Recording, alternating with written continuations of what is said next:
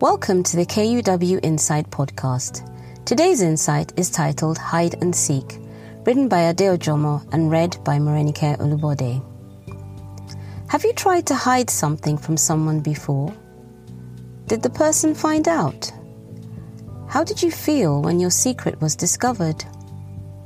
In the film Enemy of the State, Will Smith's character tried to outrun the CIA after some confidential information was planted in his coat pocket, but to no avail.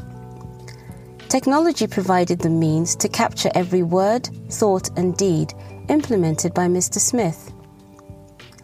I've been told that providing information on the internet is an open license for others to conduct a tour of our private lives. Why are we bothered if we're doing the right thing and have nothing to hide?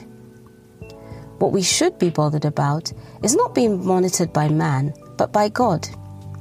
His technology far outweighs any gadgets employed by the CIA, FBI, or any other Secret Service organization. In Psalm 139, verses 8 to 12, the Bible makes clear the omnipresent capabilities of Almighty God. If I ascend up into heaven, you are there. If I make my bed in Sheol, the place of the dead, behold, you are there. If I take the wings of the morning or dwell in the uttermost parts of the sea, even there shall your hand lead me, and your right hand shall hold me. Even the darkness hides nothing from you, but the night shines as the day. The darkness and the light are both alike to you. The scope of God's surveillance is wide and penetrates any physical barrier.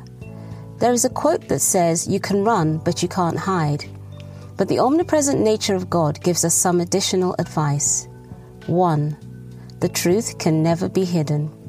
2. The truth sets us free, so it's difficult to hide. 3. Commit everything to God.